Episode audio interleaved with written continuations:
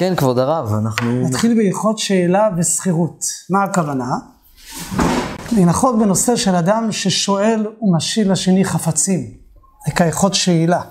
או אדם סוחר מהשני חפץ. אדם שלמשל שואל מחברו, חפץ, למשל אדם ביקש מחברו, תן לי מכונית, אני צריך לקפוץ לאיזה מקום.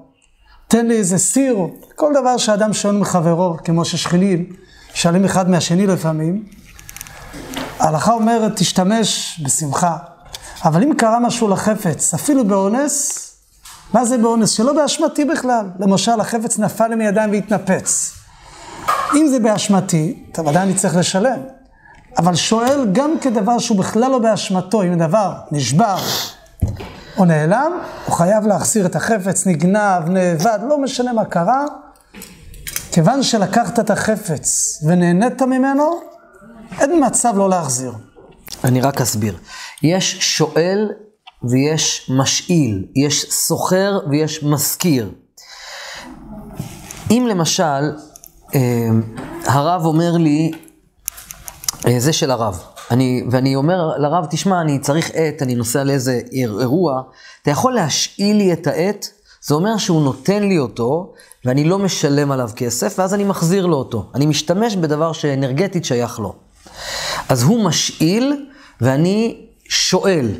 הרבה אנשים טועים בזה, שאומרים, אני משכיר דירה ברחוב כזה וכזה. אתה לא משכיר דירה, אתה שוכר דירה. ועכשיו זה נהיה קריטי כדי להסביר את העניין הזה. אז הוא משאיל לי בחינם, ואני נחשב שומר חינם, נכון? לא, לא בדיוק. אתה נחשב לשואל. שואל. אני לא, משאיל, שואל. אתה שואל. עכשיו, אם אני משלם לו על זה כסף, אז אתם יודעים, זה נחשב משכיר וסוחר. אוקיי.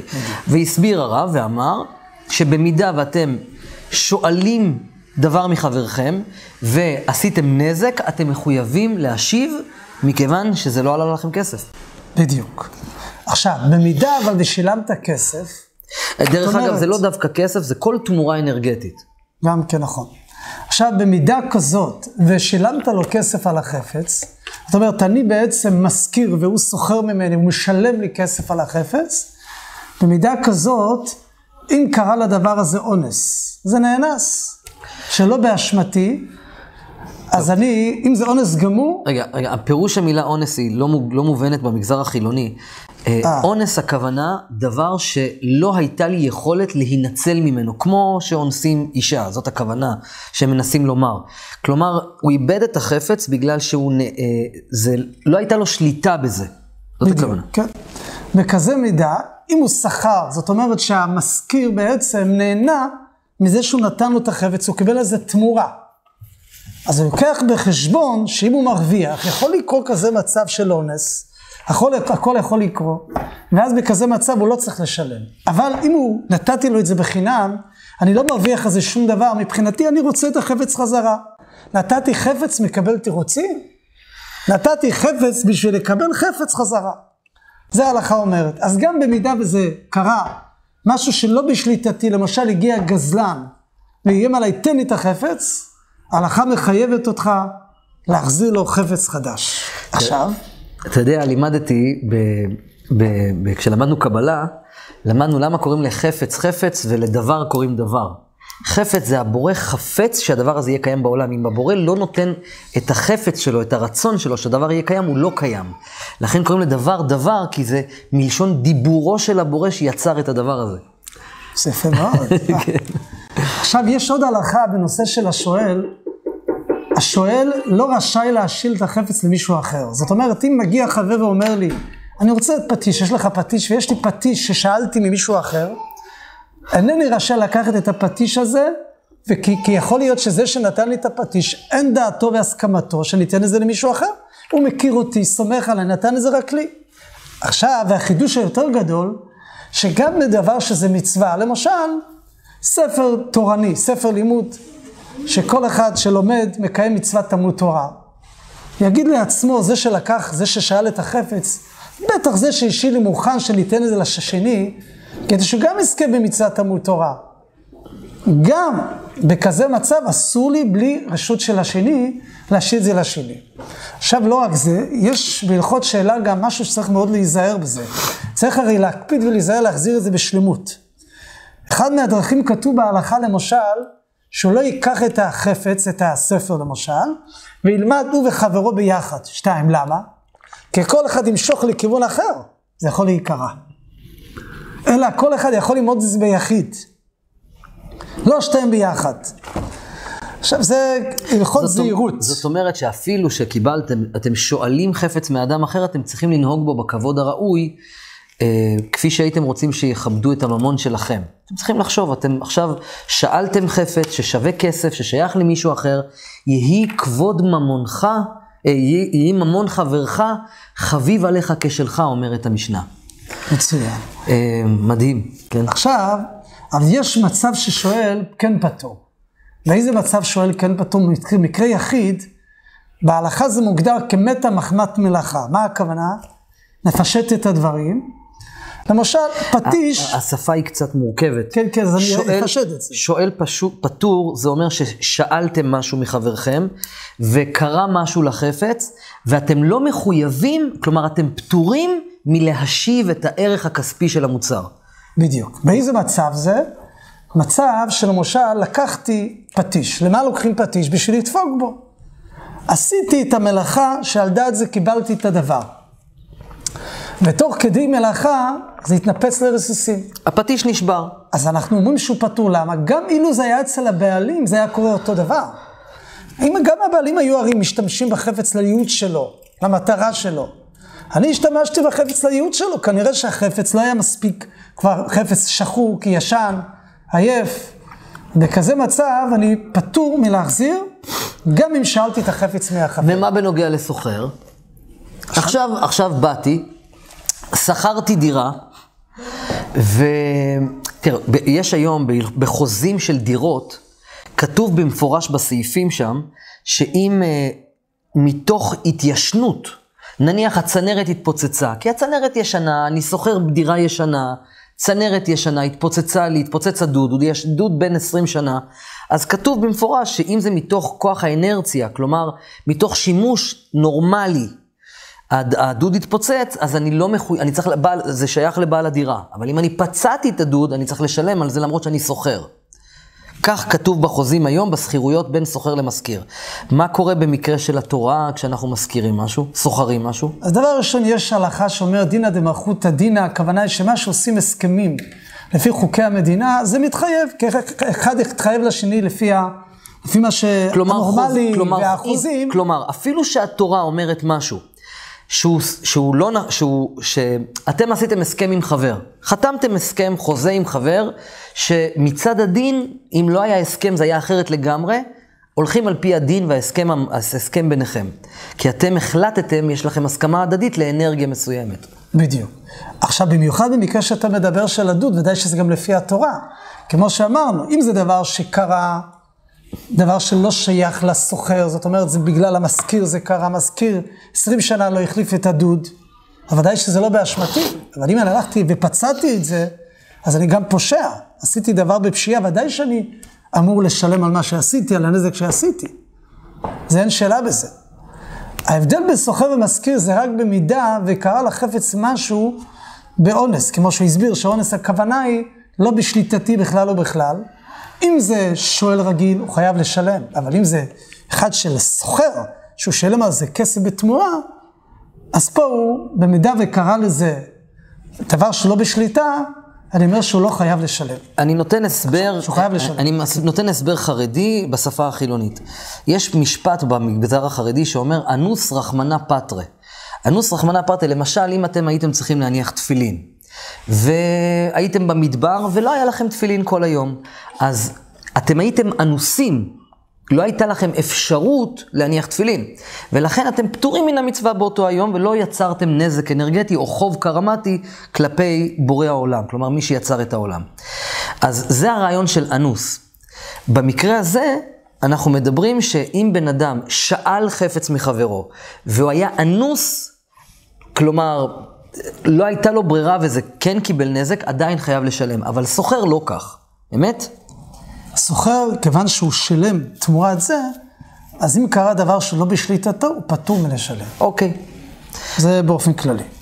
עכשיו, יש עוד הלכה שאנחנו נשים גם כן, זה נושא שאמרנו, שואל, סוחר, יש גם אדם שסוחר בן אדם, פועל. אדם שעובד אצל השני, כן? שכיר. שכיר. שכיר. במקום סוחר נקרא לו שכיר. יש הלכה ומצווה לתת לו את שכרו בזמנו. יש איסור בתורה שנקרא לא תלין פעולת שכר שכירו. לא- ביומו תיתן שכרו ולא תבוא עליו השמש. לא, לא תלין שכר שכיר. וגם ביומו תיתן שכרו ולא תבוא עליו השמש. ולא ביומו תיתן, ולא ביומו, שמה? איך אומר? ביומו תיתן שכרו. ביומו תיתן שכרו. אותו דבר יש מצווה לתת נגיד על כלי, למשל אם נתתי לך, הזכרתי לך מכונית, אתה אמור לשלם על המכונית או על החפץ שהזכרת לי, כן? כן. אז גם בזה יש הלכה לתת את הכסף של השכיר בזמן. כמו שאני צריך לשלם בזמן את הכסף על, על שכיר של בן אדם, כן. אותו דבר צריך לשלם כסף בזמן על חפץ ששכרתי מבן אדם, גם כן אותו דבר. אה, רוב הצופים הם לא בעלי עסקים, אז אני אתן בס- משהו שיכול להיות. נניח לקראת פסח. אתם לקראת פסח, בטח יש לכם אולי עוזרת בית, או מישהו שעוזר לכם אה, לניקיונות לקראת זה. עכשיו, זה נקרא שכיר שלכם. אתם מעסיקים אותו, אתם מחויבים לשלם לו בזמן שסיכמתם. ואם שקעה השמש ונכנס יום למחרת, אתם עוברים על עבירה. פצעתם את עצמכם אנרגטית, יצרתם לעצמכם חור בהילה, וחלילה הקרמה יכולה לחזור ולפגוע בכם. ואנחנו באנו לכאן להפיץ אור ולהיות ישרים וטובים ולחיות ב"ואהבת לך כמוך", ולכן דעו לכם, זה אחת המצוות החשובות והיקרות בתורה. אם הבטחתם למישהו שכר, אתם חייבים לתת לו על פי חוק, על פי ההלכה, באותו יום. מה קורה במקרה, אני בכוונה שואל, לא, לא גמרתי, אבל להגיד בדיוק את הפרטים על זה, ואז... אז הלכה אומר דבר כזה, אם נגיד הפועל הוא פועל של היום, הוא גמר את העבודה שלו ביום, אז כל היום יש לך את הזמן להחזיר לו, אתה חייב לשלם לו.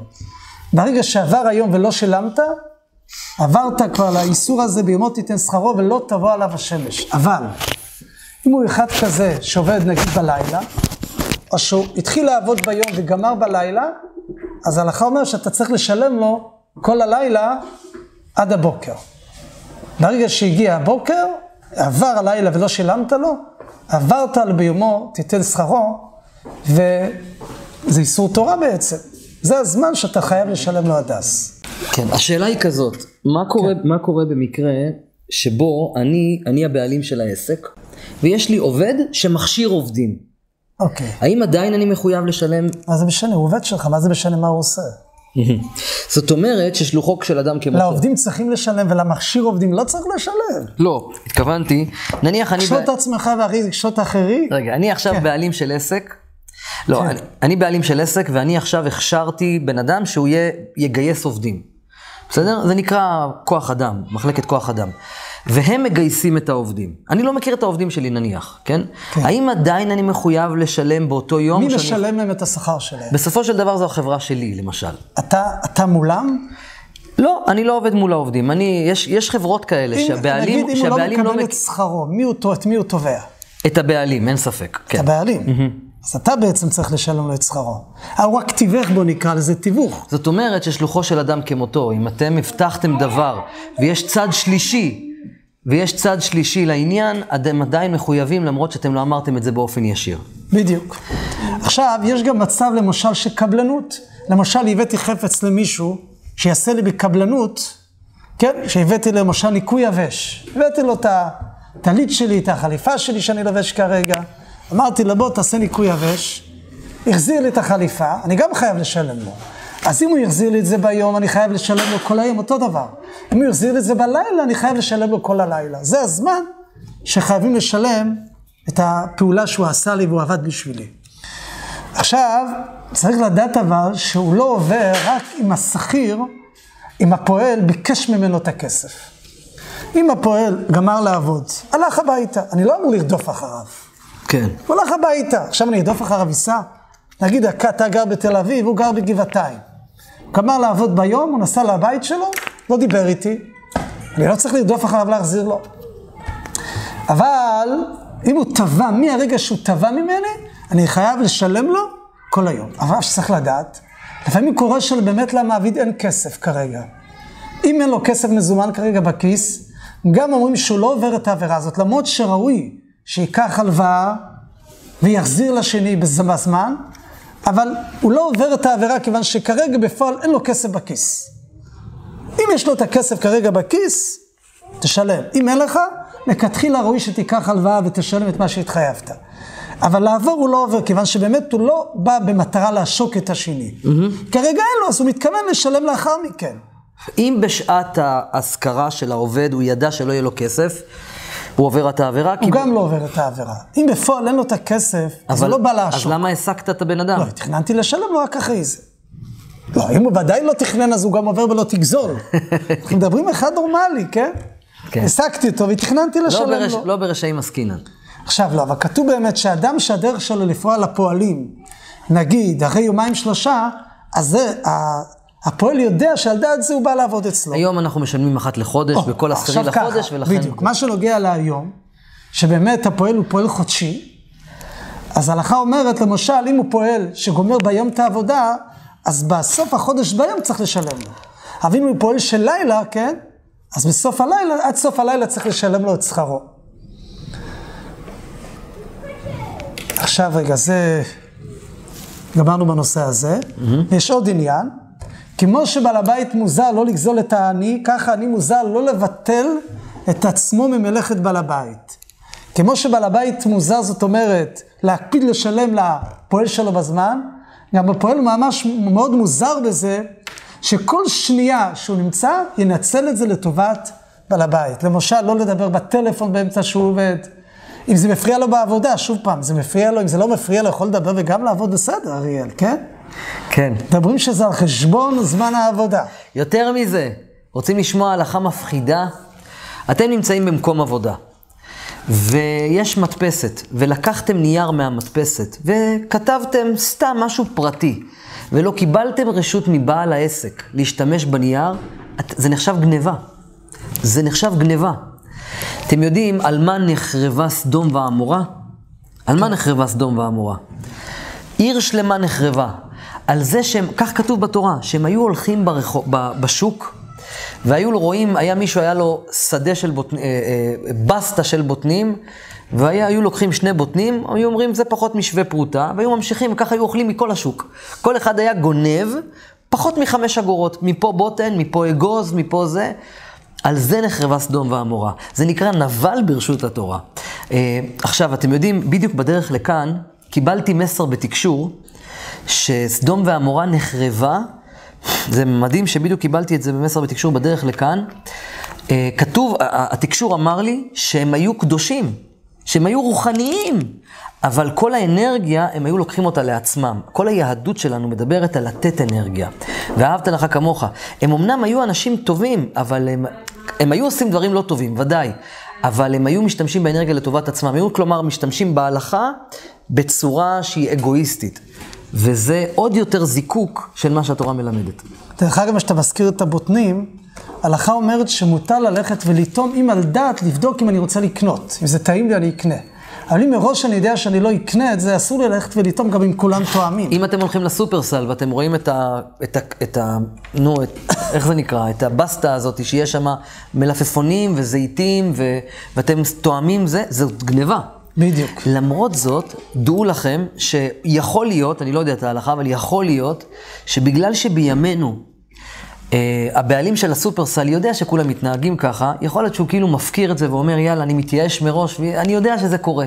והוא יוצא מנקודת הנחה שהוא מפקיר את זה, או כי הוא אומר... לא, לא, זה לא, הוא מקפיד על זה ודאי. לא, לא רוצה שיקחו. הבנתי. אין לו ברירה. אם היית בא ושואל אותו, אל תלכו, הנה, אז הנה, זה משהו שהוא פרקטי לאנשים, וכולם עושים את זה כמעט. הר, כי בסוף אולי הם קונים. הרבה עושים את זה, הרבה עושים, כן, כי הם קונים, אבל הרבה עושים את זה. אל תלכו לסופר ותתחילו לנשנש, זה אסור. כמו שלא הייתם רוצים שינשנשו לכם, גם תנשנשו להשם. עכשיו, בייחוד פועל אריאל, רק להוסיף, עד כדי כך ההלכה מקפידה ואומרת שאפילו הפועל לא יגיע רעב וחלש לעבודה. כי אם יגיע רעב וחלש, התפוקת העבודה שלו תהיה חצי ממה שהוא רגיל לעשות. ואז זה נחשב גזל. זה בדיוק זה גזל. צריך לחשוב על כל הפרטים. כמו שרוצים שבעל הבית ישלם, גם הפועל צריך לעשות את תפקידו נעשה... נאמנה ומסודר. אז uh, עובדי מכללת ידע היקרים, אתם צריכים לבוא כל יום לעבודה מלאים במרץ. הגיל ייתן לכם אנרגיות חיוביות, אז ודאי. ולנצל כל דקה בעבודה, ואם לא זה גזל. אני מוחל, אני מוחל. כן. בסדר, עוד משהו בעניין שואל וסוחר ושכיר? נראה לי? שזה בגדול, אנחנו אמרנו את הדברים. אם יש לכם שאלות, צרו איתי קשר. יש לנו שיעורים, אנחנו מארגנים חברותות, כמו השיעורים האלה, אנחנו מארגנים חברותות בכל רחבי הארץ, המדינה, וגם בעולם, אנשים שלומדים uh, תורה ו"ואהבת לרעך כמוך" אחד עם השני, אנחנו משדכים ביניכם, אתם יכולים לשבת וללמוד ביחד, אנחנו ממש עושים חברותות בין אנשים שרוצים ללמוד. אם אתם רוצים שיעורים נוספים כאלה, כנסו לאתר אריאלברג.co.il, יש לנו מאות שיעורים כאלה כדי לדעת איך לחיות כאן, ב"ואהבת לך כמוך", לעשות נחת רוח לבורא עולם, למי שבורא אותנו, ואחד לשני, ולפתוח לעצמנו את צינורות השפע. אמן, כן יהי רצון. אה, נתראה בשיעורים הבאים. תודה. איך לשפר לכם את החיים? פרנסה, זוגיות. אנחנו באנו לכאן בשביל להתאחד. יש כוח למחשבה, יש כוח לדיבור, יש שיטה. החיים שלכם מספיק יקרים כדי שתיתנו להם את ההזדמנות הזאת.